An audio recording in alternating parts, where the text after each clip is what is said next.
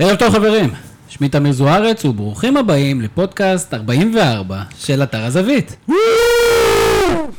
אז ערב טוב לכולם וכיף לחזור אחרי פרגה קצרה ושוב איתנו בפודקאסט הזווית, הפודקאסט של אתר הזווית, אתר שמאפשר לכם, הקוראים או הכותבים, לבוא ולכתוב אצלנו את הדעות שלכם בצורה לא אינטרסנטית, בצורה שתביע את עצמכם ואנחנו כמובן עם כל הדברים שעשו לנו את השבועיים, שלושה, את חלון העברות האחרון הישראלי. וכבר נרוץ ונציג את הפאנליסטים שלנו. ערב טוב לרוני כהן פבון. ערב טוב. רוני, בתור אוהד מכבי חיפה, איפה היחסים שלך עם עסקת אלירן עטר? אה, שיעזוב כמה שיותר מהר, רק לא למכבי תל אביב. אם כך, אנחנו ננסה להבין מי הם המועמדות הנוספות לקלוט אותו, למרות שלדעתי הסיפור הזה די סגור, שזה מאוד מתחבר לטור שכתב היום רוני אלפרן. ערב טוב, רוני. ערב טוב. רוני, אתה כתבת בטור שלך היום על עסקת אלירן עטר, שבתורת המשחקים הוא אמור לעבור, כי אין שום סיבה שהוא לא יעבור, אז הוא יעבור? אני מאמין שכן, אבל uh, אני דווקא לא הייתי רוצה לראות אותו במכבי. אנחנו נדבר קצת מה מכבי תל אביב צריכה, מה אלירן עטר יכול להביא, וחוץ מזה, עוד דברים שיכולים להביא, זה שי טביבי, מה שלומך שי? מעולה. שי, בתור אה, אוהד הפועל באר שבע, עורך האתר המצוין שבע בום, מאוד מעניין אותי לדעת האם אתה כבר יודע איך נראה קוונקה? אה, לא, אבל... אה, למה? הוא ישב איתכם נכון ביציע, לא? כן. נכון לעכשיו הוא לא חלק מהפועל באר שבע לעונת 17-18, ואנחנו מתייחסים רק למי שמשחק. מתישהו נראה אותו, השאלה אם זה יהיה לפני מאור בוזגלו או אחריה. כן, אתה יודע מה, זו השוואה מעניינת, אבל אנחנו נדבר גם קצת מה קווינקה נותן להפועל באר שבע, וכמובן, זה שהפועל באר שבע בינתיים, מה שנקרא knock on wood, מסתדרת. אני יודע שאתם מאוד רגישים כלפי החמסות והעם העמיק, אני מנסה לעבוד לפי הטקס. אז אה, באמת יש לנו, לא דיברנו הרבה זמן על ספורט, על כדורגל ישראלי, לא דיברנו הרבה זמן, כי היינו בפגרה של כמה שבועות. למעשה, הפודקאסט האחרון, רק סיכמנו את שנת 2016-2017. ויש לנו על הפרק, כמובן, מכבי חיפה מתחדשת, מכבי תל אביב אולי מתחדשת, הפועל באר שבע שרצה ואנחנו מאוד מקווים שיצליחו להגיע לליגת האלופות, קבוצות ישראליות נוספות שעשו עסקאות מעניינות מאוד, אנחנו רוצים לדבר עליהן, על עסקת אלירן עטר, מה היא עושה בעצם, לה, מה, מה זה העסקאות האלה בכלל, בין מכבי חיפה למכבי תל אביב, דברים שחשבנו שלא יקרו יותר.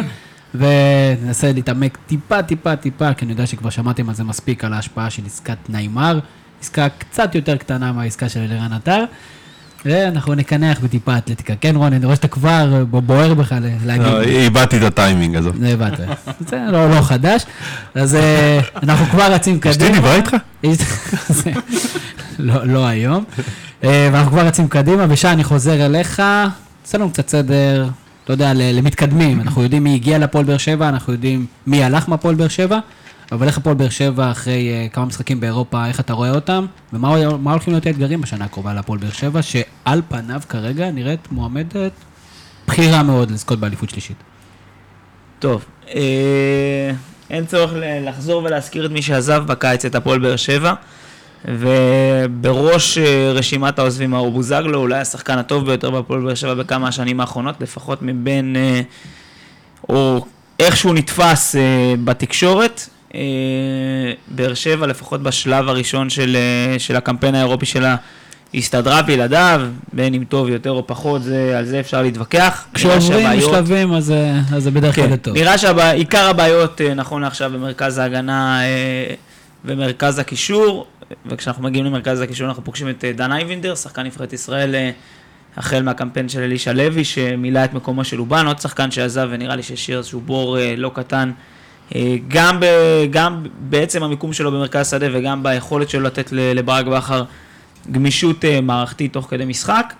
אה, באר שבע, את שני התותחים הכבדים, אני אומר את זה כרגע במרכאות כי עדיין לא ראינו אותם משחקים באמת, עדיין לא את סיגל לראבה, לא את קוונקה ולא את תומש פקארט. וכשקבוצה מצליחה, נכון לעכשיו, אני חייב להוסיף טעם היעמיק, סלחו לי, כן, להיות בנקודה אה, טובה ביחס לקמפיין האירופי שלה, ועוד לפני שהתחילה הליגה, ללא שני השחקנים העיקריים בסגל, לא שני השחקנים שרוב התקוות תלויות בהם אה, מבחינת הרכש לקיץ הזה, להיראות טוב, אז זה רק אה, מבחינתי כאוהד נותן תחושה שהתחזקנו. אם באמת התחזקנו, אנחנו נגלה כשהם באמת ישתלבו. ברמת השוליים, באר שבע העמיקה את הסגל עם דור אלו, שמצטרף לבן ביטון באגף ימין, שמסתמן כאגף ימין טוב מאוד. בשמאל את אה, אורן ביטון, מגן שמאלי שגם הספיק להיפצע.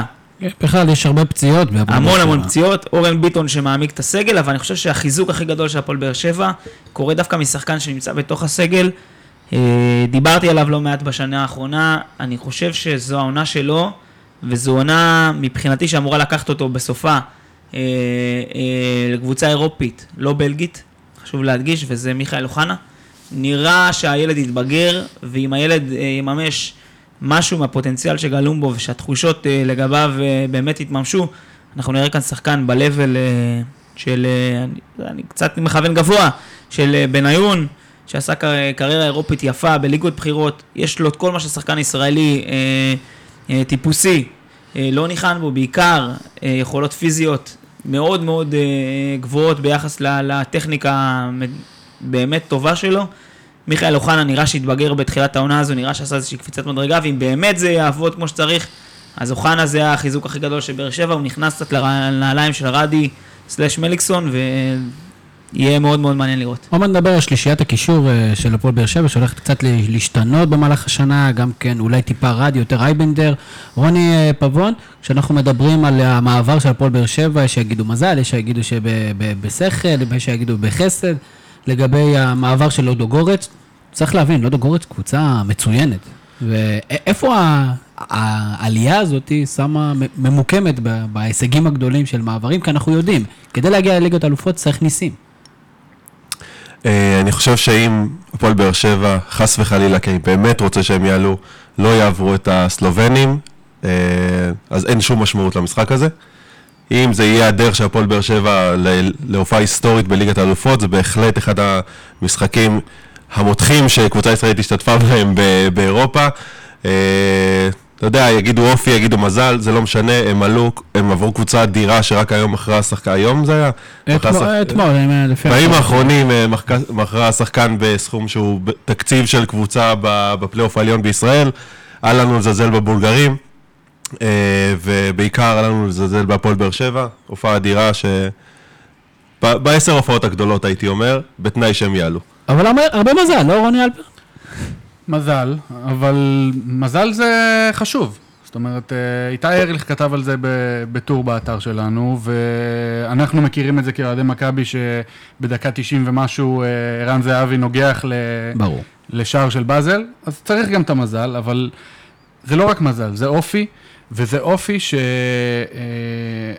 לא רק הפועל באר שבע, כל האלופות האחרונות, שזה מכבי תל אביב לפני הפועל באר שבע, באר שבע בשנתיים האחרונות, וגם לפני זה, אה, באירופה יש להם אופי, שזה משהו שלקבוצות ישראליות לא היה לפני זה.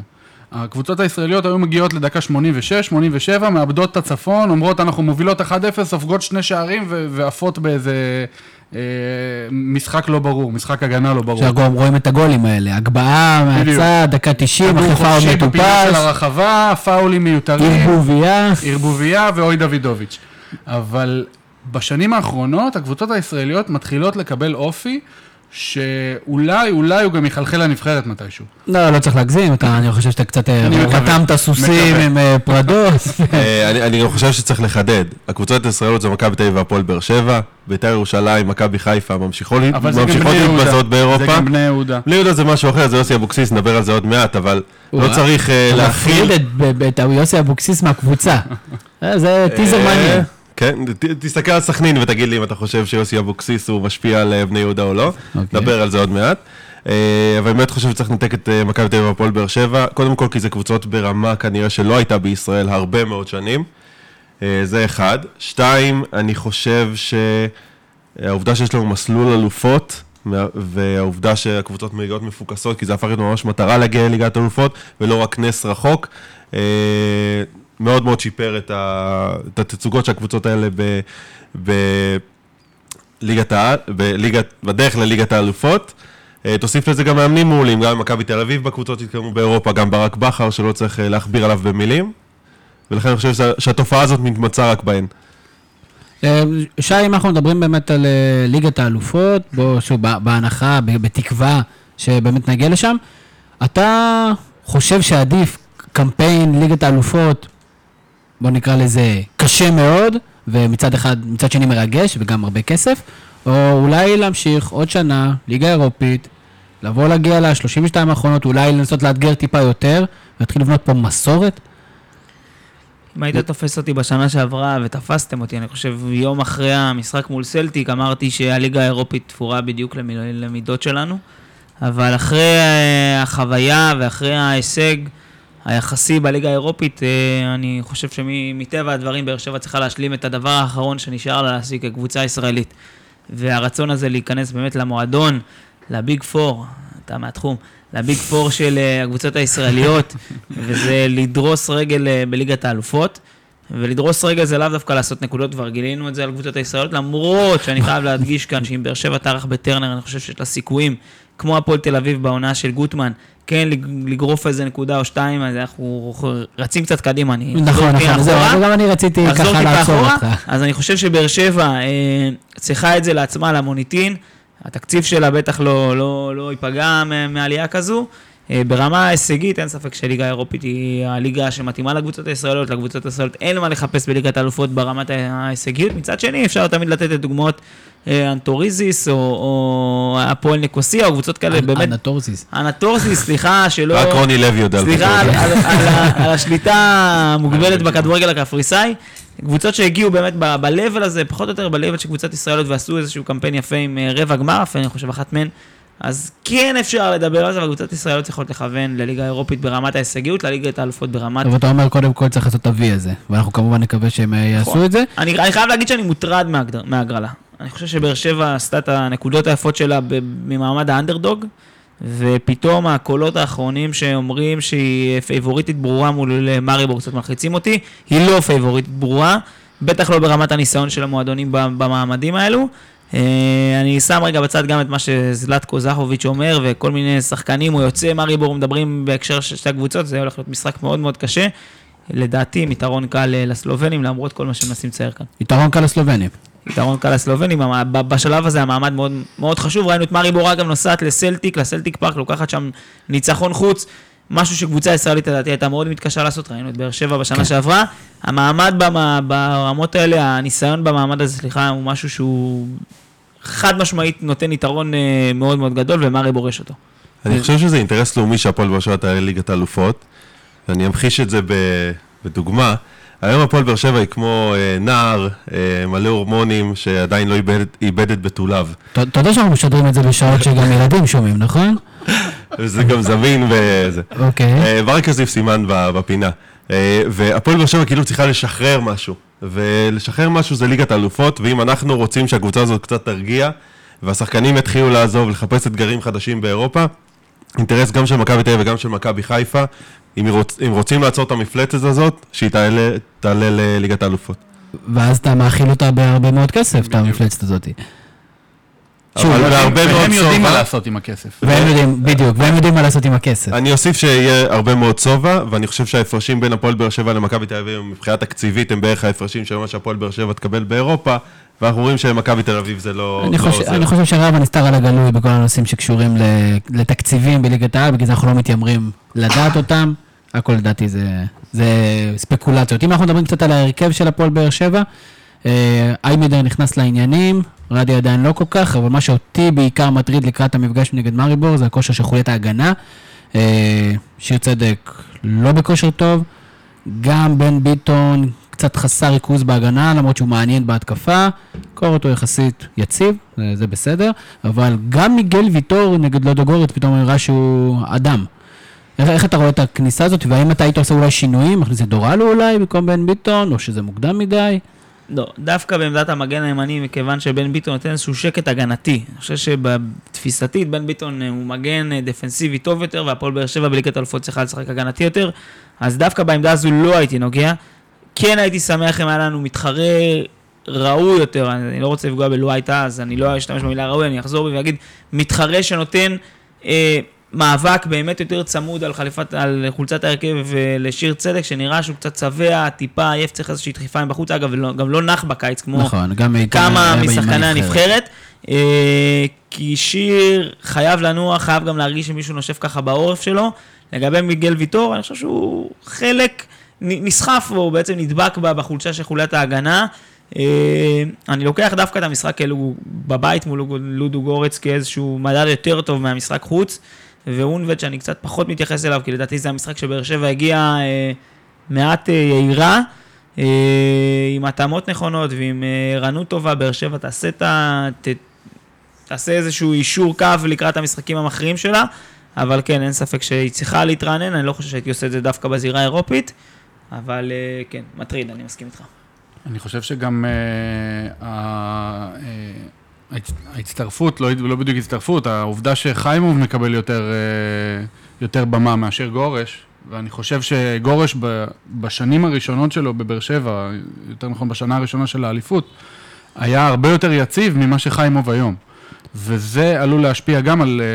אה, אני, אני חושב שהוא. קצת זוכה, ל, אתה יודע, ל- לפופולריות נמוכה, ולא ברור לי למה, אני טוב, שומע לא שכל מיני. דברים, גולים שלו, גולים שלו, אני לא יודע, לא ראיתי גולים, ש- שי, אתה מרגיש את זה? אני לא, אני רוצה להגיד משהו על חיימוב, שהיתרון הברור שלו בהרכב על פני גורש, ובטח בשיטת המשחק של בכרי, יכולת הרגל? הנעת הכדור שלו ומשחק הרגל, ממש בלם אחורי לכל דבר. ברמה הזו, גורש, ראינו אותו בעונה האחרונה, לוקה בחסר, וחיימוב, אני לא הרגשתי, אני, אני חייב להגיד פה, אה, הוא לא ספג גולים שהם שלו, אבל גם לא ראינו ממנו הצלות יוצאות מן דופן, אבל כנראה שזו הרמה של השוער הישראלי ברמות האלו. אני לא חושב שבכל מקרה שווה לבזבז בעמדה הזו עמדת זר. אה, אם אנחנו מתחברים למכבי שהביאה ב, ב, על סף אה, ליגת האלופות את אה, רייקוביץ', בכל מצב אני חושב שלכאן או לכאן זה לא שוערים שמביאים נקודות, אבל זה גם לא שוערים שלוקחים נקודות, בטח לא חיימוב אה, אה, נכון לעכשיו. חיימוב הוא לא שוער שעושה הרבה טעויות, אבל הוא לא, הוא לא מאוד יציב, והוא גם לא משרה הרבה ביטחון על ההגנה. ואני חושב שזאת הסיבה המרכזית שהוא לא המשיך במכבי תל אביב. אז אתה חושב שהוא היה צריך, שהוא צריך באמת, בניגוד למה ששי אומר, להביא זר על עמדת השוער? לאו דווקא. האם יש שוער על זה- ישראלי דיברנו על זה? לפני זה, שיואב ג'רפי הוא אה, שוער מצוין באשדוד, אולי הוא צעיר מדי, אבל...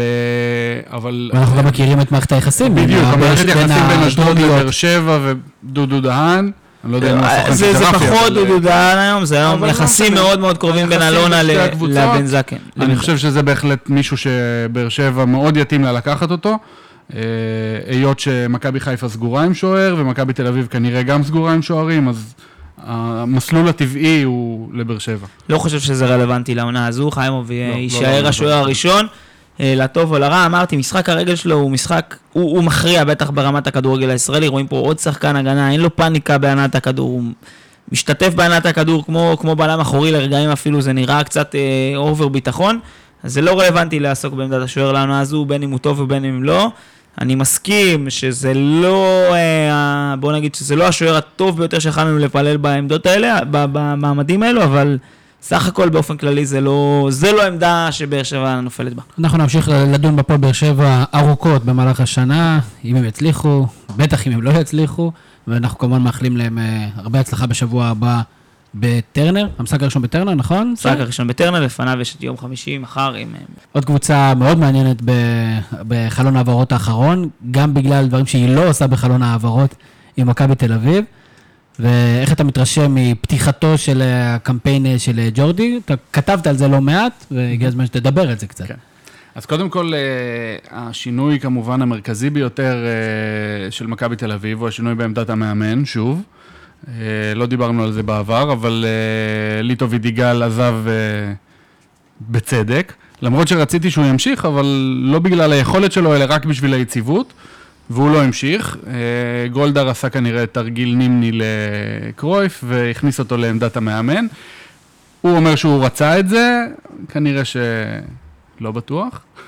אה, אני חושב שיש המון דיבורים סביב זה. כן, אני לא אה, יודע כמה לא בטוח, כי באמת עשה רושם שאחרי חמש שנים עם הצלחות לא מבוטלות נכון. במכבי תל אביב, קשה מאוד להתקדם. אני חושב. שמה שהניע את קרויף לעמדת המאמן, זה אותו מפגש עם uh, נשיא ברצלונה, uh, ז'ואן לפורטה, אני חושב, כן.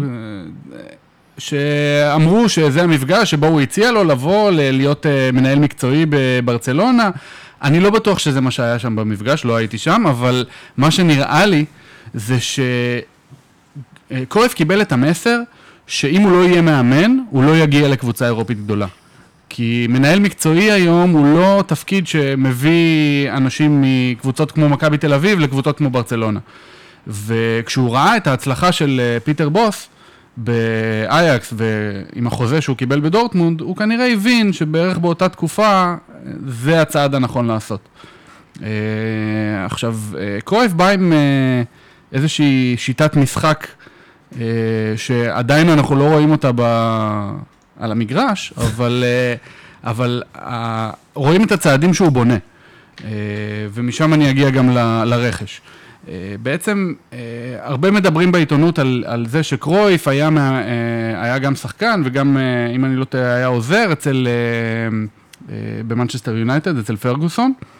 ואו שהוא רק, רק שיחק אצלו, יכול להיות שזה מה שהוא ראה, אני לא, לא בדיוק... בוא. נאמר על זה שהוא שיחק שם. לא, זה שהוא שיחק. זה שהוא שיחק. זו היה, אני לא בטוח שהוא היה שם אה, זה עוזר. מה מלטה. לא, אני לא, זה, אני לא זוכר בדיוק, אבל לא משנה, זה לא, לא מה שחשוב. זה גם לא שום אינדיקציה להצליח בליגת העל, לא, יספר לא, לך לא, מה לא, מסתיים. זה ברור. מה שאומרים בעיתונות זה בעצם שהוא למד ממנו כל מיני עקרונות, כמו לדוגמה להיות מאמן שהוא לא ממש מעביר אימונים, אלא מעביר מאמן שעובד עובד תחתיו ומעביר את האימונים היומיים, וזה אותו מאמן נוער שהגיע מריאל מדריד. אה, אבל מה שאני חושב זה שקרויף, בואו לא נשכח, זה השם שלו. והשם שלו מגיע מאבא שלו, יוהאן קרויף, שהמציא שיטה מאוד מאוד טובה של אה, משחק כדורגל, שזה הטוטל פוטבול, או חואגו דה פוסיסיון, משחק העמדות. מה- מה מה אמרת? חואגו דה פוזיציון. אוקיי, סליחה. בתרגום לעברית, כן, כן, משחק העמדות. כן. שלא סתם הוא נקרא משחק העמדות, כי המשחק הזה מתבסס על זה שאין בעצם עמדות קבועות לשחקנים. המשחק הוא מאוד דינמי, מאוד ורסטילי, שחקנים עוברים מעמדה לעמדה, כשתמיד יש להם כיסוי, זאת אומרת, שחקן יכול לעבור מהאמצע לצד שמאל, ואז מגן יבוא מה, מעמדת המגן לעמדת הקישור האמצעי, ובעצם יגרום לכך שהמערך משתנה תוך כדי משחק. אז אנחנו צפויים לראות את יובל שפונגין עוד מעט מחליף את את קיארטנסון בחוד? אני לא יודע אם יובל שפונגין יהיה בהרכב. אבל אה, לא, אבל השינויים הם לא עד כדי אבל כך זה מסביר את קיצוניים. הקשרים. זאת כן, אומרת, דור מיכה, את הקשרים. אצילי, שחקנים ורסטיליים. בדיוק, שאלה שלושת השחקנים, גם בטוקיו, גם סושיץ' וגם אצילי. סושיץ'. סושיץ', כן. זה השם. סוסי, סושי וצ... תודה. כן, תודה. סושי, אני מרגיש קצת... תודה לך על התוספת. אני לומד המון. תודה, דטנר. סושיץ', זה השם. אז שלושתם בעצם הגיעו כ- כשלישייה בקישור, שיכולים לשחק בכל עמדה בקישור. אה, כשהשניים האחרונים, בטוקיו וסוצ'יץ', הם בעצם אה, שחקנים שהם, יש להם שליטה בכדור הרבה יותר גבוהה, וגם פס מאוד טוב. שזה משהו שמכבי מתקשה בו בשנים האחרונות, שמול קבוצות קטנות, מול קבוצות שסוגרות ועושות בונקר, הפסים למקום הנכון, זה מה שמכבי צריכה. אז מה שאתה בעצם אומר, שכשאנחנו מסתכלים על ההחתמות של בטוקיו ושל סושיץ, אז אנחנו מנסים להבין איפה הם הולכים לשחק, ואתה אומר, זה לא כזה משנה. בדיוק. העיקר ששלושה, ארבעה מהחבר'ה האלה ישחקו ביחד, בדיוק. ואז הם כל הזמן החליפו מקומות. בדיוק. האמת השיטה- שאני לא חשבתי על זה. השיטה של קרויף, אם, אם הוא הולך בעצם לדמות את הכדורגל של אבא שלו, אנחנו הולכים לראות את מכבי מאוד דינמית, מאוד ורסטילית, עם, אה, אבל, אבל לא במאה אחוז. זאת אומרת, אנחנו לא הולכים לראות טיקי טקה של ברצלונה, אנחנו הולכים לראות בסיס מאוד יציב של רייקוביץ' בשער, שני הבלמים, טיבי ובן חיים, ייני שלא יזוז מההרכב בשום צורה, וקיארטנסון. מעבר לזה, כל העמדות פתוחות. כשגם המגינים, גם דסה ודוד זאדה, בעצם אנחנו נראה אותם מאוד שורפים שטחים על ה... קדימה ואחורה על האגפים, שזה חלק מהזמן מגן, חלק מהזמן אה, ממש קיצוני תוקף, ודוד זאדה אנחנו רואים מאוד פעיל בצד שמאל במשחקים של אה, מכבי תל אביב, כשהקישור יהיה קישור שמשתנה. אצילי, בטוקיו, אה, סושיץ', אה, יצחקי, אה, דור עטר. מיכה, גולסה? עטר אולי, גולסה, אלה שחקנים שיכולים לשנות עמדות תוך כדי משחק. אפילו ייני, אפילו ייני יהפוך להיות בלם, ובעצם יאפשר לעוד קשר התקפי לעלות למעלה. שזה מעניין ברמה, ורוני פבון, מעניין בקטע הזה, אנחנו ראינו במשחק גביע הטוטו של מכבי תל אביב לפני שבוע, אה, ופתאום הוא שיחק נגד בני יהודה עם שלושה בלמים ג'ורדי, זה משהו שאתה מצפה שאנחנו נראה יותר ממכבי תל אביב, בטח כשדסה יחזור. אה, אני חושב שמכבי תל אביב היום מתמודדת עם רוב המשחקים, ברוב המשחקים שלה עם בונקרים. אה, לכן היא צריכה ככל הנראה להגביר כמה שיותר שחקנים בהתקפה, כמה שיותר שחקנים לרווח את המשחק. אתה גם אתה רואה שרוב השחקנים שהגיעו, לפחות בחלון הזה, הם שחקני אגף, אה, או יכולים לשחק באגף. לא יודע אם כולם שחקני אגף, יש לנו את אה, אצילי שהוא שחקן אגף, אצ- אצילי, עטר אם יגיע. אה, בטוקיו, באמצע סוצ'יץ' הוא לא כדי שחקן לרווח. אגף, לא הוא שחקן שחקן. אמצע, כן. גם הוא וגם בטוקיו שחקני אמצע. למיטב זיכרוני להבנתי. ראיתי שאת רוב המשחקים שלו בשנתיים האחרונות הוא עשה באגף ימין. לא, הוא פשוט היה בספסל. בספליט הוא שיחק שהוא מה- קם, זה היה קרוב לקו. לא, זה מפת החום, היא פשוט בפינת החיבור. בספליט הוא שיחק אחרי החלוץ, זה בערך העמדה היתרון של. סושיץ', שהוא יודע לעשות תנועה לרוחב. זאת אומרת, התנועה שלו היא לא כמו אלברמן, שרק מוסר לרוחב, אלא אה, ממש... ממש עושה תנועה מהירה לצד ימין או לצד שמאל, ובעצם מפנה שטחים לקשרים האחוריים שיכולים להיכנס, ולהרמות כדור לחלוץ. ובאופן כללי אני גם חושב שזה, דיברנו על זה גם שנה שעברה, זו בדיוק השיטה של הפועל באר שבע הייתה לקטוש קבוצות ש... שמתגוננות מולה, הם פשוט היו שלושה בלמים מאחור בחלק מהמשחקים, או שהיו מחליפים מערכים תוך, אה, תוך כדי משחק, לפעמים גם שניים היו מאחור, ופשוט הקישור האחורי עומד בחצי המגרש, וכל השאר מחליפים תפקידים, אה, מרווחים את המשחק, וכך פותחים את אה, משחק ההגנה של היריבה. אני חושב שג'ורדי ראז' זה עבד יפה לבאר שבע בעונה שעברה, אני חושב שרצף ה-5-0 שהיה להם אה, בשנה שעברה היה בעיקר במערך הזה בשיטת המשחק הזו, אה, וזו כנראה הדרך לנצח משחקים בליגת העל נגד קבוצות אה, חלשות ממך ומתגוננות. 4-3-3 זה ההרכב המועדף על בכר, ובואו... אה, אותה- אותם רצפים אה, הגיעו בהרכב הזה. שאם אם כבר העלית את זה, אז גם קרויף, תשימו לב, שמאז דווקא הוא- שקרויף הגיע, כן. כל המאמנים שהיו תחתו, תחתיו עבדו בשיטה הזאת של מערך 4-3-3. עכשיו, הדבר היחיד שהשתנה זה קצב המשחק ו- ופילוסופיית המשחק. זאת אומרת, האם אנחנו הולכים דרך האגפים, האם אנחנו מנסים להיכנס דרך האמצע. אצל כל מאמן זה היה שונה, אבל הפילוסופיה המרכזית, שאותה, בעצם כולם חשבו שזה אוסקר, אה, אוסקר גרסיה הנחיל את זה, אבל זה בעצם קרויף בא והנחיל את השיטה של 4-3-3, ובעונה של ברק בכר שהגיע, הוא בעצם לקח את השיטה הזאת ושכלל אותה. הוא שיחק ככה גם בקריית שמונה, אגב, עם כלים פחות טובים. נכון. בקריית שמונה שיחקה עם 4-3-3, אפילו יותר ברמת ה-4-3 קלאסי, 4-3-3 קלאסי, בבאר שבע זה יותר 4-1-2-1, יש פה איזה שינוי עם אה, הוגו כקשר אחורי שהוא עוגן באמת, ועוד שני קשרי קו שהם לא באמת חלוצים. בקריית שמונה הוא שיחק את ה-4-3-3 הקלאסי. אה, ראינו את זה גם אה, מוצלח מאוד בעונה האחרונה. אני חושב שדרך אגב, אחד מה, אם אנחנו ממשיכים בדיון הטקטי, אני חושב שאחת הבעיות של מכבי תל בשנים האחרונות, שב-4-3-3, השלוש לא היה מספיק חזק. זאת אומרת, הירידה ב- בכושר של אלברמן, העזיבה של רדי ומיטרוביץ' שלא הצליח... אני, אני רוצה להתחבר בדיוק לזה, אני רציתי לשאול גם את רוני קודם. אנחנו רואים בינתיים גם את בטוקיו וגם את סושיץ', אבל נראה שזה לא הקישור, זה לא, זה לא מרכז השדה שייקח את מכבי באמת לגבהים שהיא רוצה להגיע אליהם, אלא אם יגיע לפה קשר אחורי, איזה DM אמיתי שהוא ברמת הוגו, אני לא רואה פה את מכבי תל אביב במרכז השדה מייצרת עליונות על הפועל באר שבע. אפילו מכבי תל אביב בשנים קודם עם, עם, עם גבור בחצי כוח הייתה קבוצה שיכלה לעמוד פיזית, בטח כשאלברמן לצידו. מכבי תל אביב הנוכחית נראית קצת נחותה פיזית, נראית אולי קבוצה קצת יותר טכנית, אבל קצת יותר רכה. נכון, רכה, אני ראיתי בטוקיו פה בשלושה משחקים, אה, שאפילו הצלחתי לראות את רובם, היו משחקים מאוד משעממים, אני חייב אה, להגיד. כן. ו- ולא ראיתי ממנו, מוקדם מאוד, אני חוזר, זה לא, לא שאף אחד לא, לא ייקח את זה ויעשה מזה איזושהי אה, כותרת, אבל יעשה מזה איזושהי כותרת, אבל לא ראיתי שם את השחקן הזה, שאתה אומר, זה שובר השוויון במאבק. אני לא יודע מה סושיץ' מביא איתו, לא נראה שזה שובר השוויון במאבק, מכבי תל אביב צריכה את השחקן הזה, את, ה, את הקיארטנסון שלה, של הקישור האחורי, אם קיארטנסון הוא כזה, יש על זה הרבה מחלוקות, שיביא אותה שניים, שלושה צעדים קדימה במאבק במרכז שדה מול מכבי, מול הפועל באר שבע, אתם יודעים מה?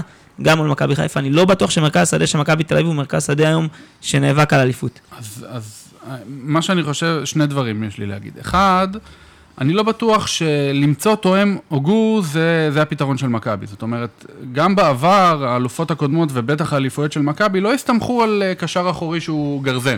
זאת אומרת, אף פעם לא היה למכבי גרזן בקישור האחורי, גם בשנות האליפות הטובות. אלברמן הוא קשר אחורי קלאסי, קשר אחורי מצוין, הוא לא גרזן. הוא לא הוא שחקן ש, הכי- שמפחדים להיכנס איתו לטאקל. הוא הכי קרוב לגרזן, כי הוא מנקה אחרי כולם. אבל הוא לא גרזן, הוא. הוא, מה שאלברמן עשה הכי טוב זה בעצם לחלץ כדורים ולמסור אותם. הוא, אה, יכול להיות שהוא גם לא היה מוסר אותם, זו הירידה הקבועה שלו, הוא לא היה מוסר אותם קדימה, זאת אומרת, הוא לא היה יוצר התקפות מהירות, זה לא היה משחק מעבר מאוד מהיר, אבל הוא כן היה מחלץ כדורים ומוסר אותם לשחקן אחר שהיה מפתח את ההתקפה. הוגו זה שחקן שמחזיק לך את הקישור, ושחקני קישור שבאים ממולו מפחדים לעבור אותו. אני הייתי מפחד גם כן. הייתי מפחד להיתקל בהוגו. בכל, מקום, גם אם היה מאוד מואר. אבל אה, מה שאני חושב, קודם כל, שהשיטת משחק שאני מצפה ורוצה שמכבי תשחק בה, זה, זה משחק מאוד מהיר ומשחק פסים של אה, נגיעה או שתיים. וזאת בדיוק השיטה של יוהאן קרויף. עכשיו, כשאתה שולט בכדור וכשאתה משחק מהר, זה לא משנה אם עומד מולך קשר חזק או קשר חלש, או קבוצה שעושה בונקר או קבוצה שמנסה לתקוף. הכדור אצלך. וזה הש- מה שאמור להביא את השינוי. עכשיו, אבל בדרך כלל כשהוגו מגיע, כבר הכדור לא אצלך. או, שהברך שלך לא אצלך, זה אחד אה, מהשניים. אני פחות אוהב דווקא את ההאשמות לא, הספציפיות. סתם אני אומר את זה ב-. לא, הוא לא- הלוואי- על כולנו. אנחנו, רואים את באר שבע מציגה קבוצה, קבוצה מאוד פיזית. השאלה אם מכבי תל אביב לא מציגה קבוצה קצת רכה. אני לא אומר את זה כמתמודד, נכון, כאוהד באר שבע, אני מסתכל כאוהד אובייקטיבי, אומר קבוצה קצת רכה, עם שחקנים רכים גם פיזית, גם ברמה, שחקנים שכולם בעלי אותו אופי, שחקנים מאוד טכניים, לא כאלה שידעו ממשחק הגנה גדול, לא שחקנים שעובדים על המגרש, לא קבוצה לוחצת, אני לא רואה שם, לא רואה את מכבי מוציאה משחקן, לצורך העניין, כמו עטר, משחק לחץ. נראה שכולם בעלי אותו אופי, אני שואל איפה מגיע פה השחקן הזה, ש, שלוקח את מכבי, עושה איזה טוויסט בעלילה, ומשנה את, כל, את שליש המגרש האחרון שלה מבחינת, באופי, לא רק מבחינת מה שהוא מביא, כי נראה שכולם מביאים את אותו סל איכויות, איכויות גדול, גדולות מאוד לליגה הישראלית, ל, ל, בוא נגיד ל-14 מהקבוצות בליגה הישראלית. אני מסכים, אני חושב שכרגע מכבי היא לא הקבוצה שאנחנו נראה בחודש מרץ. יש לנו מקום לעוד בין שניים לשלושה זרים. ואתה מקדים את יש- השאלה הבאה שלי, אם אתה ג'ורדי קרויף, יש לך מקום לזר וחצי. היום יש למכבי תל חמישה זרים, בהנחה ומרסלו לא יהיה, אז יש לך עוד זר אחד מלא ועוד זר אחד שישחק ברוטציה. אז קודם לאיזה כל- עמדות אז אתה מביא קודם את זה? כל השאלה היא האם סוצ'יץ' לא יהיה הזר השישי, והביאו אותו רק בגלל ההזדמנות. זה, זה יכול להיות, אם הוא, כי בכל זאת הוא חזר מפציעה מאוד ארוכה. אה, אז יכול להיות שהוא יהיה השישי. אה, אני הייתי מביא עוד בלם, ועוד אה, קשר, אה, אני לא יודע להגיד אם קשר אחורי או קשר שמאלי, אבל לחזק את הקישור, כי הקישור בעצם זה החלק המרכזי שאמור לתמוך בשיטת המשחק של זאת אה, אומרת, אתה קרויף. בעצם, אז- ואני מניח שאתה תרצה שהוא יהיה גרזן. לא בטוח, לא בטוח. אם עטר מגיע זה כנראה לא יהיה קשר שמאלי. נכון. למרות שעדיין, יש, יהיה רק שחקן, אבל שוב, אתה הסברת את זה דווקא די נכון. אמרת מבחינה הטקטית, הם יכולים להחליף מקומות נכון, כל הזמן, בדיוק. ויש בזה משהו, מיכה יכול לשחק בצד שמאל, אולי זה לא הקלאסי שלו, אבל הוא יכול לשחק... מיכה יכול לשחק באמצע, שמאלי. מי- אה, אפשר לפתוח את המשחק גם בלי קשר שמאלי טבעי, אבל קשר עם רגל שמאל. זאת אומרת... אה, הז- הזכרת את מרסלו, אני חייב לשאול עליו שאלה. אה, ג'ורדי מביא אותו מעמדת המנהל המקצועי, אני דיברתי על זה עם תמיר שבוע שעבר. האם כמנהל מקצועי מרסלו הוא שחקן מספיק טוב לשחק במכבי תל אביב, אבל כשג'ורדי עובר לעמדת המאמן הוא לא? זו שאלה שבעיניי, כאוהד מהצד, חייבת להישאל. דווקא אצל ג'ורדי הוא מקבל יותר אה, דקות משחק ממה הוא שהוא לא צפוי להיות חלק. מהסגל של אה, מכבי תל אביב רק הקרובה. בגלל שכשהוא הגיע לא היה גביע טוטו. כן, ברור, אבל... אה, לא, דרך אגב, הסיפור זה- יותר מאפס. ושאלה שאנחנו בתור אוהדי מכבי תל אביב צריכים לשאול את עצמנו, כאילו, או, שוב, אין לנו יותר מדי, אבל זו שאלה לגיטימית. אה, הגיע שחקן, השקיעו עליו, לפי הפרסומים, שני מיליון יורו. כן. אז שחקן עם פוטנציאל. אה, דרך אגב, אני ראיתי אותו כמה משחקים. לא רע. הוא, הוא, הוא לא נראה רע מדי, בטח לא יותר ממה שהאמצע שלנו נראה שנה שעברה בדבר- באזורים מסוימים. וכלום, שום דבר, והוא גם כן לא מתוכנן להיות, אה, אתה יודע... קודם כל. יכול להיות שהוא אה, תכנון לעתיד. הוא צעיר. אה, הוא צעיר כן. מאוד, הוא גם רך מאוד, רואים שאין לו הרבה ניסיון. אה, הוא שחקן עם פוטנציאל, הוא שחקן לא רע. יכול להיות שכמו צ'יבוטה, הוא יושאל לקבוצה בליגת העל ויחזור אלינו עוד שנתיים הרבה יותר טוב. זרקת אחלה שם, ומעניין אותי דווקא ממך, רוני פבון. האם לצ'יבוטה, בטח בכושרו שהוא, שהוא מציג בשנה האחרונה, בתקופה עם האחרונה, תעודת זהות כחולה, חשוב לא היה עדיף לדעתי- שהוא יתפוס לא? את מקומו של... זאת הסיבה? שהוא לא בסגל. שמה? עדיין אין לו תעודת זהות עדיין לא כחולה. תעודת- נכון, אין לו עדיין תעודת זהות כחולה, להבנתי. אה, מקורות ממשרד הפנים לא ענו לי כרגע, כן. לדעתי הוא כבר שנתיים משחק אה, לא רע בכלל. אה, שחקן. ליגת העל לגיטימי, זה כן. ברור. מחוץ לשלוש הגדולות הוא יכול לשחק בכל קבוצה. אה, שאלה לגבי מכבי תל אביב, אם הוא ישראלי... רגע, גם, זאת אומרת, ביתר, מכבי ו... ו- אל תתחיל איתי. אוקיי, בסדר. אה, עוד שניה נתחיל לספור מי השחקנים הגדולים בהיסטוריה. אה, אם הוא ישראלי, אין לי ספק שהוא צריך להיות בסגל של מכבי תל אביב. הוא מראה איכויות גם שאני לא רואה הרבה שחקנים בסגל של מכבי תל אביב היום. יש להם אולי למעט אצילי. אה, מבחינת לעבור שחקן דריבל, לפתוח את המשחק. אה, הוא הרבה יותר מהיר מאצילי. הוא מאוד מאוד עוצמתי גם. אה, הפרפור שלו אה, את מכבי חיפה אה, לפני שנתיים, מחזור שני, לדעתי הוא עבר שם איזה שבעה שחקנים, אה, זכור לכולנו עוד היום, גם החמצת הפדנט של שכטר אחרי שלוש דקות. אה, אה, אין ספק שהוא... כמה צלקות אתם סוחבים איתכם. חבל לך על הזמן. אה, אה, אני תמיד אומר הפרעת ה- ההפרעה הדו-קוטבית של אוהדי מכבי חיפה זה בגלל השנים האחרונות, או פשוט שכולנו פסיכופטים. אה, אבל כנראה שאין אה, אין- לקרויף התשובה. אה, בכל אופן, הוא שחקן שיכול לתרום המון למכבי תל אביב, לא כזר בחמישה הראשונים, לא בטוח שג'ורדי רוצה להביא אותו כזר שישי. יש לו מספיק יכולות כדי שהוא יגיע הרבה יותר מבושל כחלק מהחמישה. הכל תלוי במה יקרה עד סוף אה, חלון העברות. לדעתי מכבי תל אביב, אני לא יודע אם יש להם את זה בהסכם, הם צריכים לקבל החלטה שאם הם לא מוצאים מספיק זרים כדי לפתוח איתם את העונה, להחזיר אותו מהשאלה. אה, זו גם לא בושה, אני חושב שהיום הוא עדיין יכול לתרום למכבי תל אביב. אני מסכים, ואני רואה את ההנהונים פה. נשאר איתך, פבון? מכבי חיפה, אה, זהו, לפני שבוע תיקו עם קריית שמונה, יורדים ליגה, ושבוע מנצחים את הפועל אה, חיפה, 4-1, ויש אליפות. שכחת שזכינו באלוף האלופים אחרי 4-1 על אה, בני סכנין. אה, מה? לא. בדיחה לא מוצלחת. אוקיי, אה, כי יש עכשיו אלוף אלופים, בגלל זה עצוב איך אותי, יש המון, חשבתי, אתה מדבר על מגן הכבוד. גביע הקונפדרציות, עובד לך? כן, זה בסדר. אה, תראה, היום האמת קראתי פוסט בבוקר, אה, שלדעתי הוא מדהים, שבדיוק תופס על המקרה של מכבי חיפה, הוא היה בנוגע לסופרקאפ אתמול בין אה, ריאל מדריד למנצ'סטר יונייטד, ומישהו כתב, ריאל מדריד היום במצב שיכולה להביא שחקנים טובים ולהפוך אותם למעולים, ומנצ'סטר יונייטד במצב שהיא לא טובה, והיא צריכה שחקנים טובים שימשכו אותה. כלומר, כל קבוצה נושאת את השנים האחרונות, נושאת את, ה, את הריצה שלה ואת האווירה וה, והיכולת שלה והחיבור בין השחקנים. אמ, ובהתאם לזה היא צריכה לראות איך היא חוזרת למרכז הבמה. מכבי חיפה היום בדיוק במצב של מנצ'סטר יונייטד, קבוצה שיש לה בעיקר היסטוריה, אה, ולכן אני חושב, דיברנו על זה קודם, לפני, לפני שהתחלנו להקליט, אה, היא חייבת להפסיק למדוד את עצמה במדעים של מכבי תל אביב והפועל באר שבע. אה, לקבל פירורים במרכאות כמו אלברמן זה כבר לא בושה, ואנחנו רואים שאלברמן זה שחקן שהרבה שנים מכבי חיפה לא, לא ראתה ביכולת הזאת. אה, כל האוהדים שתהו בהתחלה מה זה עושה בסגל, אה, התאהבו בו. ובאמת מכבי חיפה, אתה רואה, גם בחלון האחרון התמקדו המון בשחקני נבחרת. השחקנים כבר לא מגיעים בגיל צעיר מתוך השקעה לעתיד, באים באמת שחקנים כדי למשוך את הקבוצה, אה, למעט אה, חריגים בודדים, בעיקר כאלה שחוזרים מהשאלות. אה, ואני חושב שהמצב משתפר. אם אנחנו מבינים שאנחנו לא רצים לאלוף, לאליפות, וכמו שכתבנו השבוע בטור שלנו, אני וגיל, שהמטרה שלנו היא לחזק את הקבוצה עוד קצת לק- לקראת עונה הבאה ועוד קצת לאחריה, ואולי לעבור את אותו תהליך שהפועל באר שבע עברה עד שהיא לקחה את האליפויות. אני חושב שהבנייה נעשית בצורה נכונה, שזה קצת מפתיע אותי, כי לי אישית לא היה שום אמון באדם אה, שמנהל את המערכת המקצועית היום. אה, אז אני חושב שהתפיסה היא נכונה, אני חושב שהשחקנים שהגיעו בינתיים אה, עושים עבודה יפה. דו סנטוס מבחינתי הפתעה אדירה, הוא גם חכם, גם מהיר. היה בלם מצוין גם במכבי פתח תקווה, זאת אומרת, זה לא הפתעה. כן, אבל אה, מכבי פתח תקווה, ששלושת רבעי קבוצה נמצאת בהגנה, לעומת מכבי חיפה, שאתה בדרך כלל נשאר לבד מאחור עם בן ארוש וקינן. דווקא אה, עם קובי רפואה, לא לא יודע אם אני מסכים עם זה, עם קובי רפואה, בסך הכל מכבי פתח תקווה משחקת אה, כדורגל יחסית התקפי. אני אזכיר לך את ה-0-0 הביתי שלהם נגד מכבי תל אביב בשנה שעברה, שזה כנראה אחד המשחקים הקשים נכון, לצפייה שהיו לי נכון, בחיי. אבל כן, כי לא ראית את הגביע הטוטו מכבי תל אביב נגד נתניה, בסדר, זה חלק מהיתרונות שלך בתור אוהד מכבי חיפה.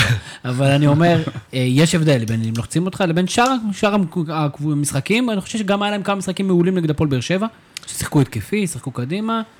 אחלה באחלה החתמה, ידענו מההתחלה שזו החתמה טובה. כן, גם מבוקה לדעתי מביא משהו שאין למגנים בישראל, בעיקר עוצמה, יכולת פיזית. לא קצת מוקדם על סמך שלושה משחקים בגביע אה. הטוטו, אני אפילו לא... לא יודע.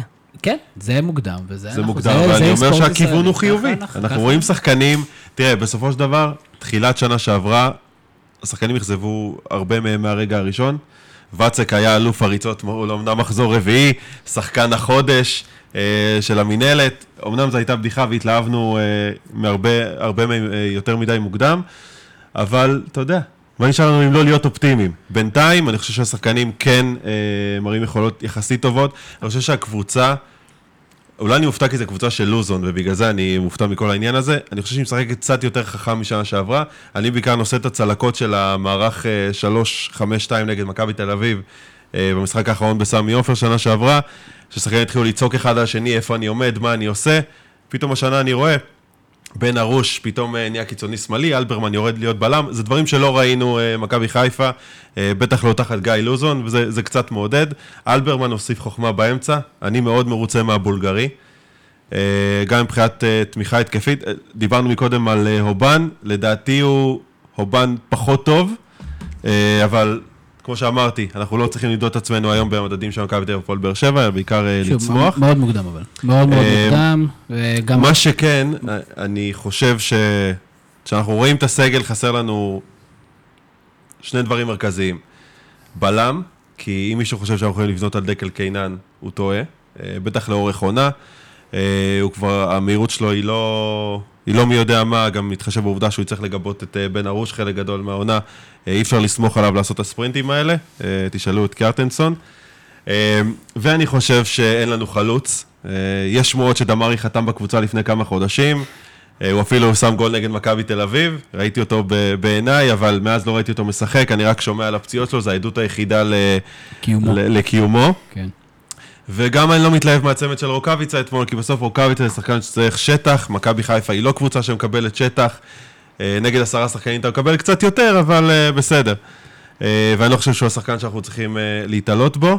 מה שכן, ההפתעה הכי נעימה עד עכשיו, אופיר מזרחי. עוד פעם, עוד הפתעה. שלושה משחקים. אבל כבר, לקחו לי את. קגלמאכר. מה ציפית מהקבוצה? כולם הפתעות? אין לנו שום ציפיות מהקבוצה, אוקיי, ולכן.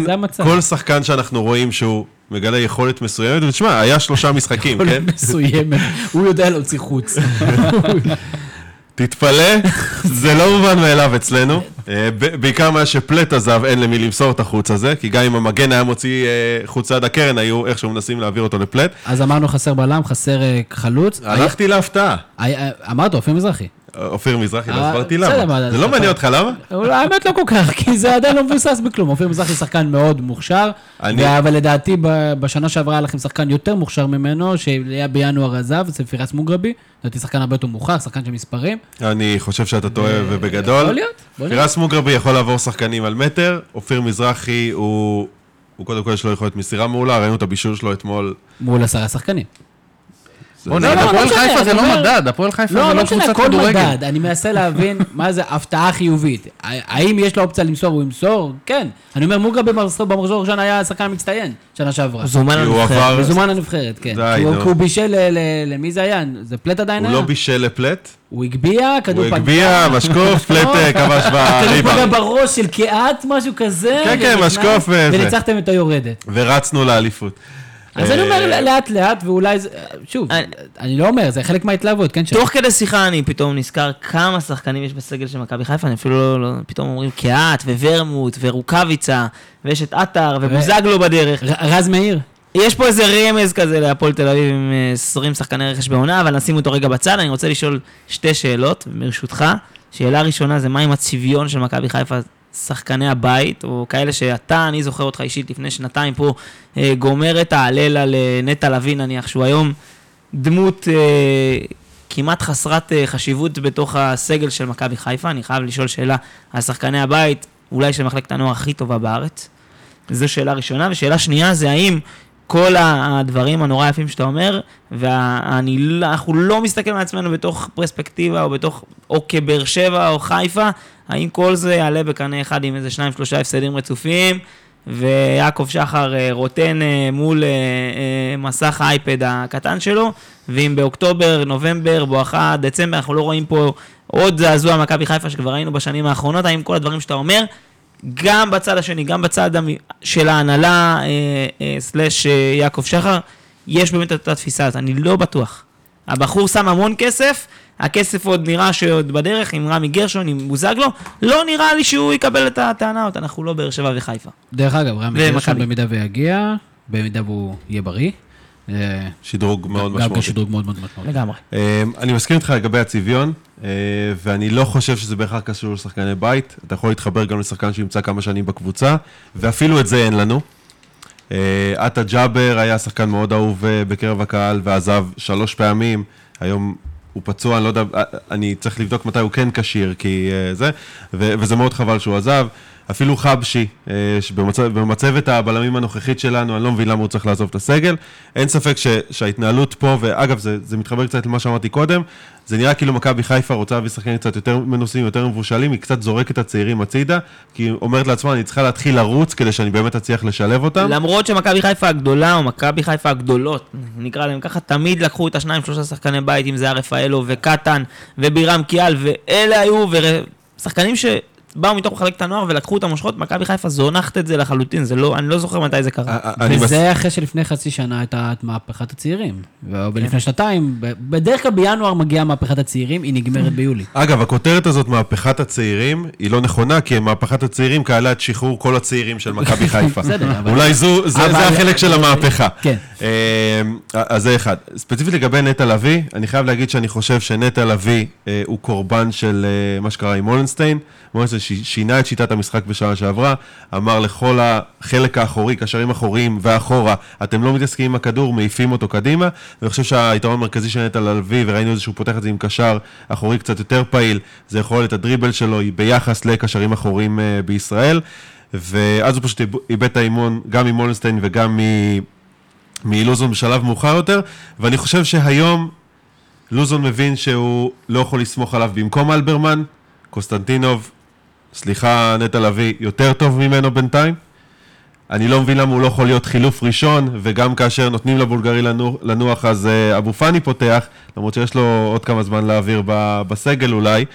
אה, זו סוגיה שלא ברורה לי. לדעתי הוא שחקן טוב, הוא צריך אה, לשחק, מבחינת הצביון אתה צודק לחלוטין. ולגבי מה שאמרת על ינקלה שחר, אח- אחד החששות המרכזיים שלי עם ההגעה של מאור בוזגלו, שלא הוא מבין לאן הוא מגיע, והקהל לא מבין מה ההשפעה שלו תהיה על הקבוצה. אני חושב שאם מכבי חיפה, מאור בוזגלו יחתום והם יחליטו, אנחנו רצים לאליפות, ושוב, רמת הציפיות שקצת התאזנה בחודשים האחרונים תקפוץ השמיים, הקבוצה הזו שוב תתרסק ואנחנו רואים את התהליך שוב בשנה הבאה.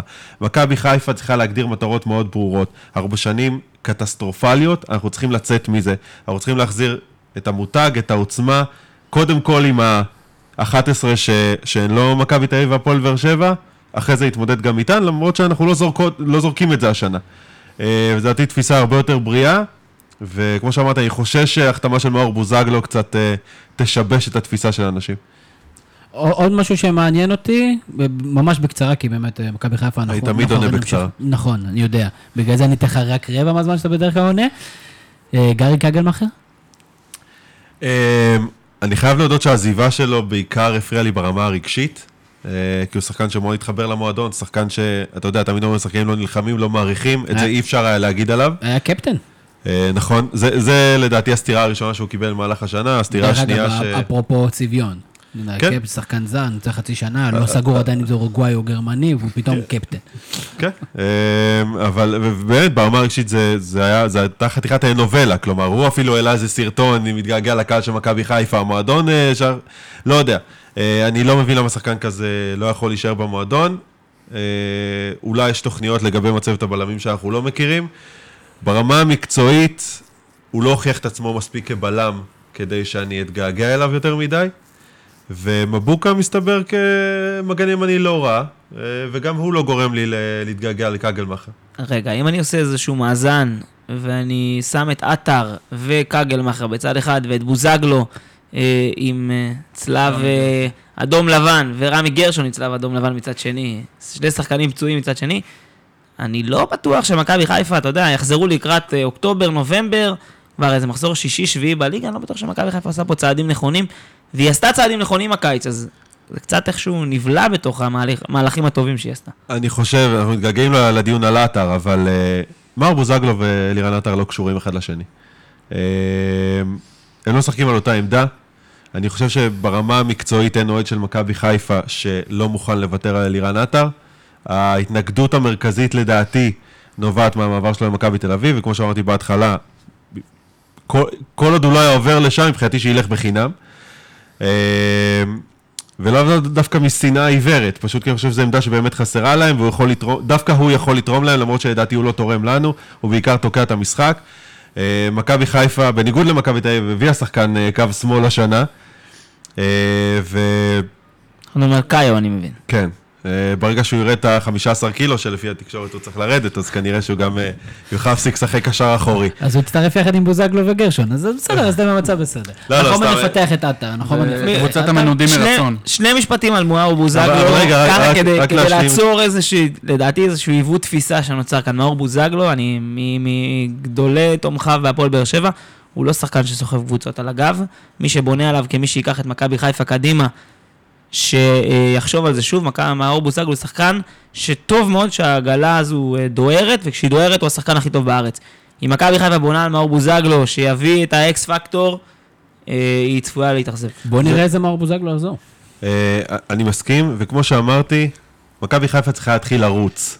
והיא צריכה להתחיל לבנות, אנחנו אומרים את זה כל שנה, אבל אף שנה לא עושים את זה בגלל פתאום האנרגיות המטורפות שנכנסים ומתחילים לרוץ לאליפות. גם שנה שעברה, מכבי חיפה אמרה, אנחנו בונים קבוצה לשלוש שנים קדימה.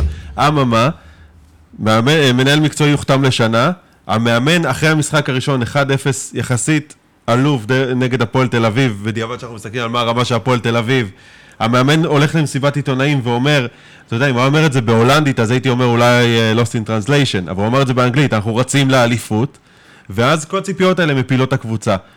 מכבי חיפה מביאה את רמי גרשון למרות שהוא פצוע, כדי להכין, להכין תשתית לעונה הבאה לעוד שנתיים, ולכן לי אין בעיה עם זה שהם מגיעים. אלירן עטר לא עוזר לי לעוד כמה שנים. באופן כללי, גם ההתנהלות שלו מול הקהל, העובדה שהוא מעולם לא התחבר לקבוצה, לא, לדעתי לא מפריעה לאף אחד. נגיע לאלירן עטר, והתחלת להגיד שאנחנו צריכים להתחיל לרוץ, אז בואו נרוץ. אה, ואנחנו עוברים לקבוצה שרצה מאוד מאוד יפה על הדשא בטרנר בשבוע שעבר, בית"ר ירושלים. שי, תספר לי קצת על בית"ר ירושלים, קבוצה של אה, יום, תמיד היא הייתה כזאת, אבל עכשיו עוד יותר, יום אחד אה, פסטיבל, יום אחד סקנדל. תספר לי קצת על בית"ר ירושלים. טוב, אנחנו זוכרים את העונה, את עונת אה, אה, גד זהבי וביתר ירושלים שמאוכזבת מה-1-0 הקטן של אלי גוטמן. אה, גילינו אז שבביתר ירושלים, הם טוענים ש, שבשונה מיתר קבוצות הכדורגל הישראלי, לא מסתפקים ב-1-0 קטן ואוהבים לראות חגיגה של שערים. אז מי שאוהב לראות חגיגה של שערים אה, אה, ישמח להגיע לטדי השנה, כי הוא יראה אותם, אבל לא בטוח שיראו אותם רק אה, לטובת ביתר. ביתר בונה את אחת הקבוצות הכי פחות מאוזנות שאני זוכר בשנים האחרונות, ונבנו פה כמה לא מאוזנות, אפרופו מכבי חיפה. אה, ביתר בונה קבוצה שיש לה חלק התקפי. אני לא מתחבר לכל המדהים, אה, מטורף, אה, משוגע, אני קיבלתי כל מיני סופרלטיבים קצת מוגזמים.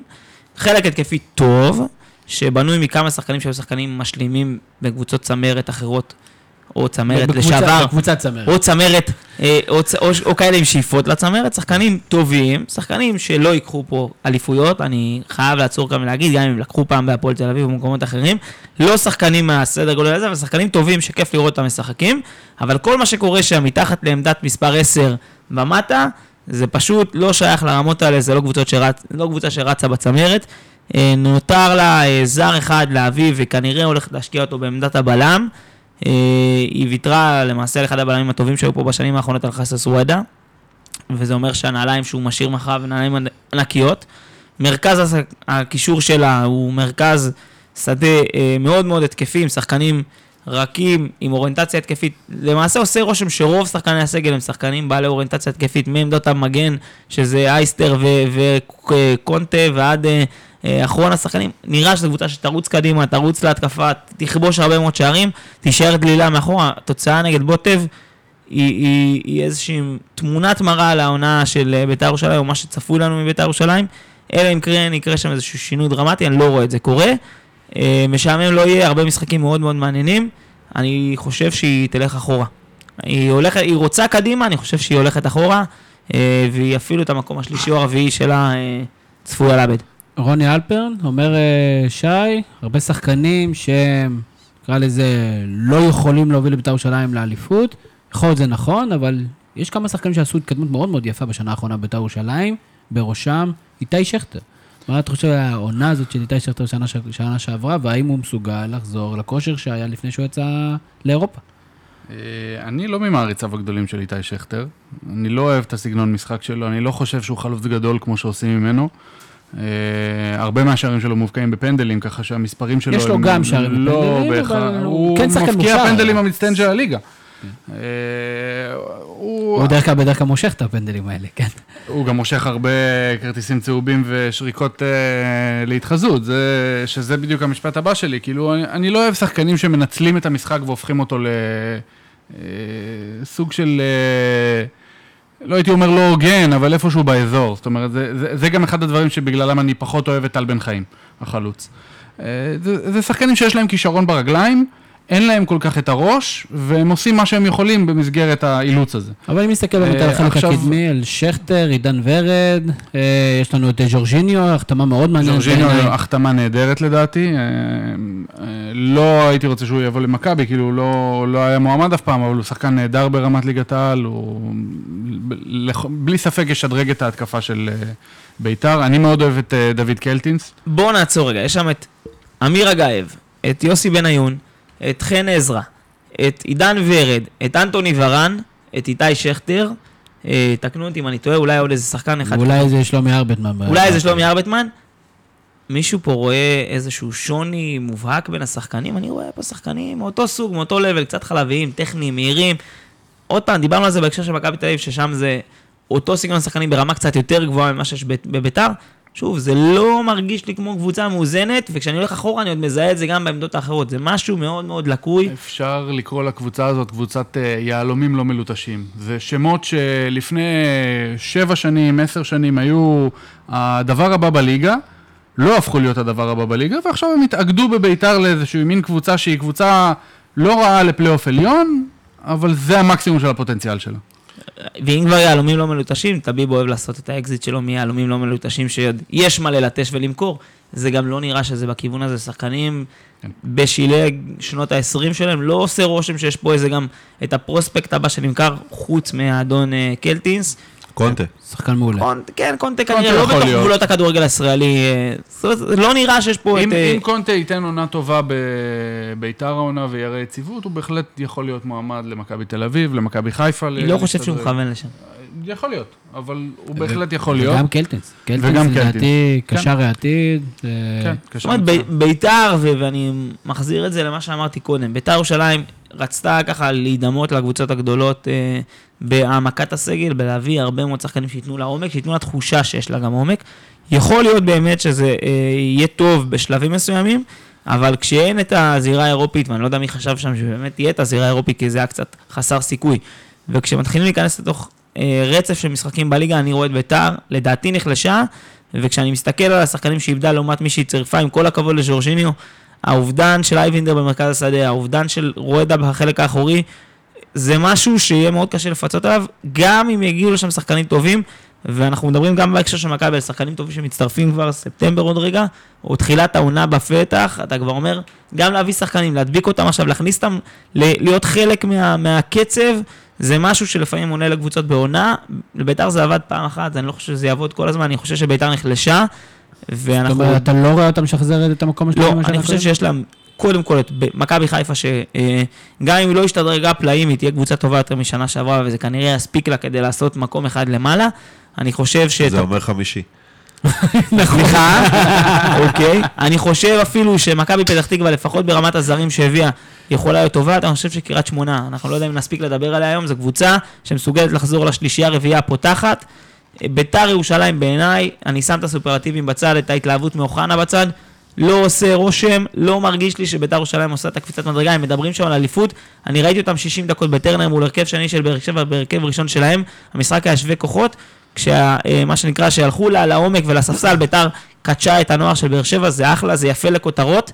בשורה התחתונה אני לא חושב שזה החומר, זה לא מרגיש לי. הם ימשיכו להיות טובים נגד מכבי, אבל זה... זה כן, זה את משמח. המחזור- את המחזור שאנחנו כבר אה, חותמים. אה, פבון, תספר לי בדקה, הנה אני מתחיל לקצוב, בדקה תספר לי מה הולך להיות התפקיד המרכזי של אלי אוחנה בשנה הקרובה. אני חושב שבעיקר הקשר עם הקהל. אה, כל מה שקרה עם לה פמיליה, המזרחי החדש, המזרחי הישן, המזרחי המערבי. מישהו צריך לאחד שם את השורות, לחזק את הקשר בין הקבוצה לקהל, כי בית"ר ירושלים, אולי חוץ ממכבי חיפה, היא הקבוצה שהכי מושפעת מהקהל שלה לרעה. ואני חושב שזה יהיה תפקידו, להרגיע את המערכת, להסביר להם, טביב פה, אתם צריכים להודות לו שהוא פה, כי אף אחד אחר לא לקח את הקבוצה וראיתם מה קרה ש- שלא. אה, גם אם ההשקעות לא מתאימות לכם, בואו נעמוד מאחורי הקבוצה, אנחנו עושים כל מה שאנחנו יכולים. מבחינת ניהול מקצועי, אני לא חושב שהוא הוכיח את עצמו לא ברמת המאמן ובטח לא ברמת המנהל המקצועי, לדעתי הוא לא היה מנהל מקצועי אה, לפני כן, אה, ולכן הוא שם כ- כסמל, גורם מפשר ומאחד, ותו לא. איזה- אני- אם- אם- משהו סיימת ותו לא? כן. אם אבל- אני יכול להיות בוטה לרגע, אה, עדיף שלא. אה, לא מאוד בוטה, אוקיי. אבל בוטה. אה, יכלו להביא את הבובה של אלי אוחנה מבובה של לילה, ולתת לה לנהל את אה, ביתר כרגע. ואולי גם לא. או שזה יעבוד טוב. כי- כי לדעתי זה יעבוד בדיוק אותו דבר, כי אלי אוחנה שם, כי טביב בעונש. לכאורה. לכאורה, לכאורה. בעונש. אה, אני לא. מסכים עם זה, אני חושב שבאמת הקהל הגיע לנקודת שבר בשנה וחצי האחרונות, אה, במיוחד הקהל הוותיק של ביתר, וזה שביתר ירושלים, עם כל האהבה הגדולה שהקהל שלה הולכים אחרייך. אגב, הם הקהלים היחידים שממלאים את סמי עופר, את היציעים שהם אה, מקבלים שם, לא משנה באיזה מקום הם נמצאים. ו- וצריך לפתור את המשבר הזה, לדעתי גם טביב מבין שצריך לפתור את המשבר הזה, הוא היה יכול להביא בקלות את... אה, דמאי היה שם. דמאיו שהיה, יש מספיק בובות בכדורגל הישראלי, לא רק בבובה של לילה, להביא את אוחנה, אוחנה הוא דמות מאוד מרכזית בביתר ירושלים, זה דווקא סיכון שטביב לקח, ולדעתי הוא לקח את זה גם כדי לפתור אה, ברמה היותר שני, חברתית של החברה. מצד של שני, הקבוצה. אחרי ההפסד של אה, ביתר באירופה, הייתה, היה דיבור על זה שטביב לא מרוצה משרון מימר, אבל אה, הוא היה רוצה לפטר אותו, אבל הוא לא יכול, כי אוחנה לא מוכן. אל תקרא. בסדר, אל תאמין לכל לכל דבר הסיבה. היחידה שמימר לא הלך הביתה, לפי מה שהבנתי, זה חוזה ה fix שלו אה, שנה קדימה. אני די מאמין ל- לשמועות כן, האלו. זה- זה כבר נשמע יותר מבוסס. זה- כבר נשמע יותר מה... בהינתן ההיכרות הקצרה עם אה, טביב. ועוד, דרך אגב, לא ראיתי שום סיבה שהוא ילך, כי נכון. אני חושב שאמרת את זה נכון, דיברו על זה, הפסדנו הכנסות, אין סיכוי מאוד מאוד נמוך שגם אם ביתר הייתה מצליחה איכשהו לעבור את, אה, את הבולגרים, בולגרים הם היו? הונגר- הונגרים, לא? בולגרים, בולגרים, פולבר. סליחה. אז אה, את הבולגרים עדיין בסיבוב הבא היה להם... פורטוגלים, חיכו להם. בדיוק, קבוצה פורטוגלית, ואם הם היו- איכשהו עוברים את זה, אז היה להם פלייאוף. אז כך שאפשר אה, להרגיע את, הסוסים ואת הכותרות באתרים השונים. רוני כהן פבון, היו לנו עוד כמה עסקאות, חוץ מהארבע הגדולות של הכדורגל הישראלי, היה לנו עוד כמה אה, עסקאות מאוד מאוד מעניינות השנה. שי טביבי היום מדבר קצת על קריית שמונה, אבל מה אתה רוצה לאח... לספר לנו? איזה עוד עסקאות פספסנו כשטמנו את ראשנו בעסקאות בני סכנין? אה, אני חושב שדווקא, לפני שניכנס לעסקאות, הדבר היותר מעניין בכדורגל הישראלי זה המאמנים. אני חושב שאנחנו עדים לעלייה של מאמנים מאוד איכותיים בדרג הביניים וה, והקצת נמוך של אה, קבוצות ליגת העל. ואני רוצה לסמן שלוש קבוצות שלדעתי זה מאוד מאוד משמעותי אצלן, אה, שי גם, אני מניח, יתייחס לזה עוד מעט, גם קריית שמונה, גם בני יהודה וגם מכבי נתניה, אם אנחנו מכניסים את דראפיץ' למאמן מעניין, ולדעתי הוא הוכיח את זה בביתר, מודה שלא עקבתי בשנה שעברה אחרי נתניה. אה, מאמנים שאנחנו רואים שהם מאוד מאוד משפיעים על הקבוצות שלהם, אנחנו רואים גם ברמת ההבדל בין סכנין לבני יהודה, אה, שנה שעברה והשנה. ב- במעט משחקים שראינו את סכנין ובהופעה ההירואית של בני יהודה באירופה, אתה רואה השפעה של מאמן לקבוצה, ולדעתי הכדורגל הישראלי כן עובר איזשהו תהליך בהקשר הזה, שיותר ממעברים של שחקנים, המאמנים מאוד מאוד משפיעים על הקבוצות האלה, ו... ולדעתי אלה שלוש קבוצות שיהיו מאוד מאוד מעניינות השנה. יש גם רוח צעירה, זאת אומרת, אם פעם היה את הדלת המסתובבת, אה, ולא משנה איזה מאמן, הוא היה עובר דרך הטלוויזיה וחוזר לעוד קבוצה כדי לעשות פחות או יותר מה שהוא עשה לפני חודשיים, אז פתאום... זה, משהו- זה נראה שהדור של אה, אלי כהן השריף, גוטמן, קשטן, גרנט ו- ושות', אה, למעשה אף אחד מהם לדעתי לא... אמרת בשוט או בשום? ושום, שום עכשיו בעלים, הוא... בדיוק.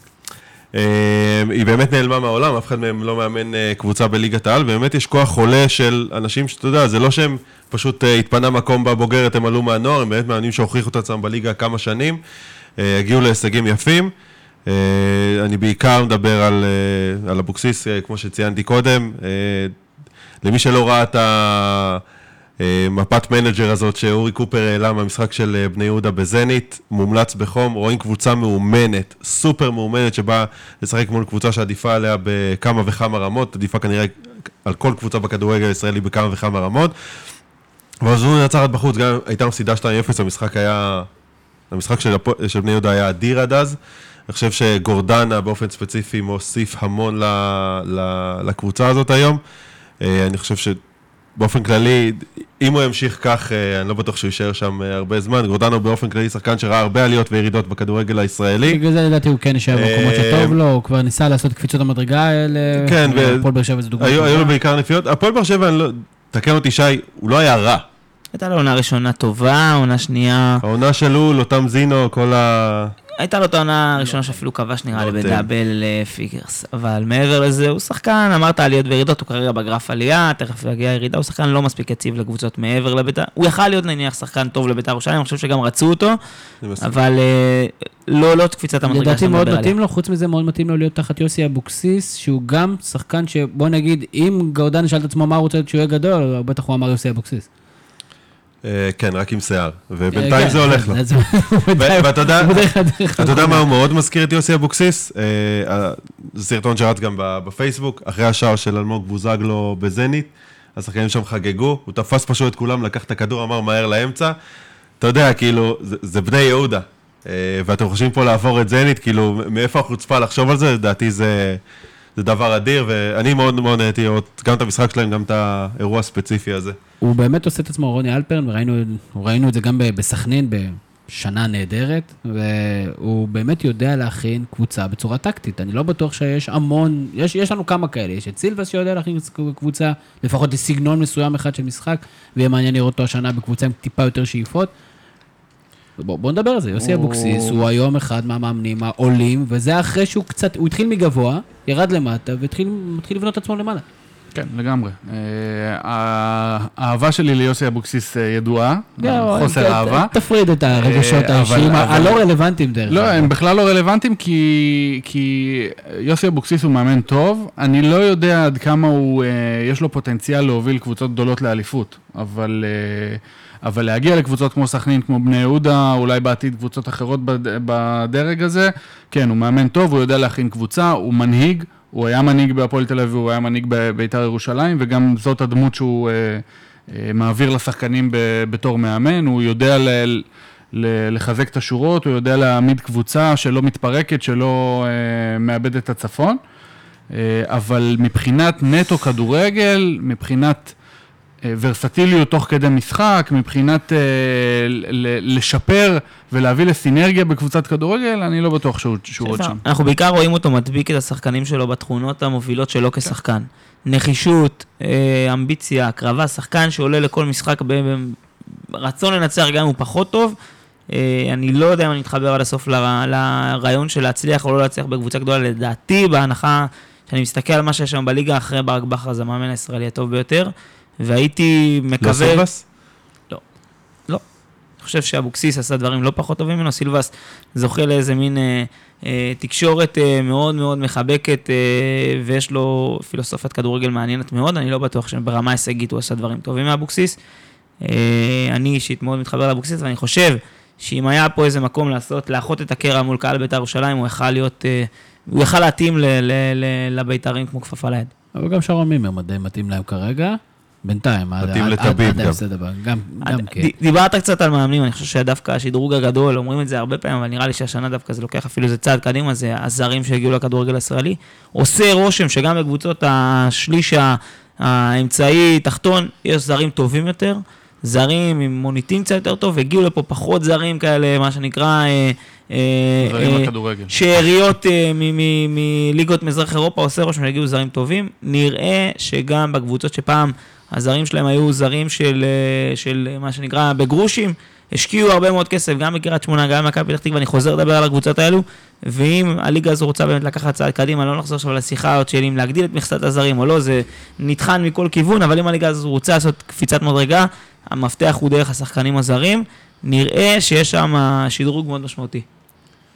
מעניין למה הם באמת פתאום מתחילים להגיע לפה. כלומר, הבלם של אה, החלטה של מכבי פתח תקווה, אני לא זוכר כרגע את שמו. מרסיאל. אה, כן, עם... אה, הסיבוק. סיבוק סליחה, ומרסיאל. סיבוק. אה, עם הופעות בנבחרת, כלומר, מגיע עם המון ניסיון, אני לא ראיתי אותו עדיין משחק, אני מודה, אבל אה, נראה ששחקן שבעבר היה חותם מכבי תל אביב הפועל באר שבע, בטח לא מכבי פתח תקווה. אני לא יודע אם עשו לו סיור או הוא הגיע למשחק אה, וראה את הקהל, אבל... יכול להיות שהוא הגיע למשחק חוץ. אני חושב. או שהוא חשב. ברמה האובייקטיבית יש פה כסף מאוד יציב, יש פה רמת חיים גבוהה, עם איכות חיים יחסית טובה, בטח שיש פה שקט ביטחוני. אני מוצא את עצמי מול קבוצות שחקנים משחקים בטורקיה, מציפים את השוק בקבוצות שנמצאות על גבול סוריה, אה, לא, לא זוכר עכשיו את השמות.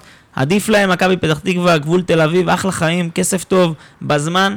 אני לא מוצא שחקן שנמצא בשלהי הקריירה ויעדיף היום ליגות אחרות, הליגה הישראלית, זה נשמע כמו בחירה טובה. אגב, זה נקודה מעניינת שעלתה גם בהקשר של אה, טוני מוניוס, שהיה אמור להגיע למכבי חיפה, היה בזמנו את הרע- את הרעיון להביא את אה, קליין, שדרש 350 ואז דרש 400, ואז טוני אמר, לא, מה פתאום, מגן בליגה הספרדית לא מרוויח ככה, ובאמת נכנסתי ל Transfermarkt. מגנים ימניים ב- בליגה שהם לא אתלטיקו, ולנסיה, ברצלונה, ריאל מדרים, מרוויחים בין 250 ל-300. אה, ו- ו- והם באים לפה פתאום מרוויחים 400, 500, ואגב, הקבוצות יותר קל אה, לשלם, כי הם זרים, גם מבחינה מיסויית, אה, הם לא מרוויחים, הם לא משלמים מס כמו, כמו ישראלים. אה, וזה זה יפה הכיוון שהליגה הולכת אליו, בעיקר אגב, שזה נוזל לדרג שלמטה. בית"ר ירושלים מאוד מאכזבת, אגב, בהקשר הזה. וגם, אגב, רציתי להגיד את זה קודם, שדיברת על בית"ר, לדעתי מכבי תל אביב צריכה לפתוח ועדת חקירה איך רואדה לא הגיע אליה, גם מכבי תל אביב וגם מכבי חיפה. כלומר, זה לא שהוא התקדם לאיזה ליגה... אני עדיין לא מבין למה הוא לא הבאנו את התקדם רוחמה. לקבוצה אתה- ש- אתה מדבר איתי כבר על הטעויות של עוד שנתיים. אתה אתה יודע מה, אתה הוא יודע מה, התקדם לקבוצה שהיא קבוצה ברמה הרבה הרבה יותר גבוהה, אפילו ממכבי תל אביב ובאר שבע. ניקוסיה זו קבוצה ש- שקוראת תיגר על ליגת האלופות כמעט כל שנה. נוטים הוא להתבלבל עם הליגה התראיין- הקפריסאית. אבל גם הוא התראיין כן, ואמר, אה, לא רצו אותי מספיק, כי יכלו להשאיר אותי. ואם יכלו להשאיר אותו, זאת אומרת... אני. בטוח, אבל ניקוסיה דווקא בשונה מהליגה הקפריסאית, זו קבוצה משופעת בזרים, קבוצה מאוד מאוד טובה, אני חושב שזה קצת מטעה עם קפריסין, ניקוסיה קבוצה מעולה. כן, אני, אני מסכים, אני מתייחס עוד פעם לרעיון שתמיר אמר לגבי וואלה, הוא דיבר שם על כל כך הרבה שטויות שבגללם הוא עזב, כמו לא החליפו לי את המגבות או שטויות כאלה. כלומר, בסוף הוא היה אחד מה, מעמודי התווך של בית"ר. אה, זה פשע לדעתי ש, שנתנו לו נכון, אבל אנחנו- אני חושב שאנחנו מסכמים את הדיון הזה על ליגת העל בכך שיש הרבה אופטימיות. אנחנו מצפים שתהיה שנה טובה, שנה עם הרבה ציפיות, שנה שאנחנו עדיין, הקבוצות עדיין לא מוכנות עד הסוף, אבל מאוד מקווים לקמפיינים של הקבוצות הישראליות שלנו.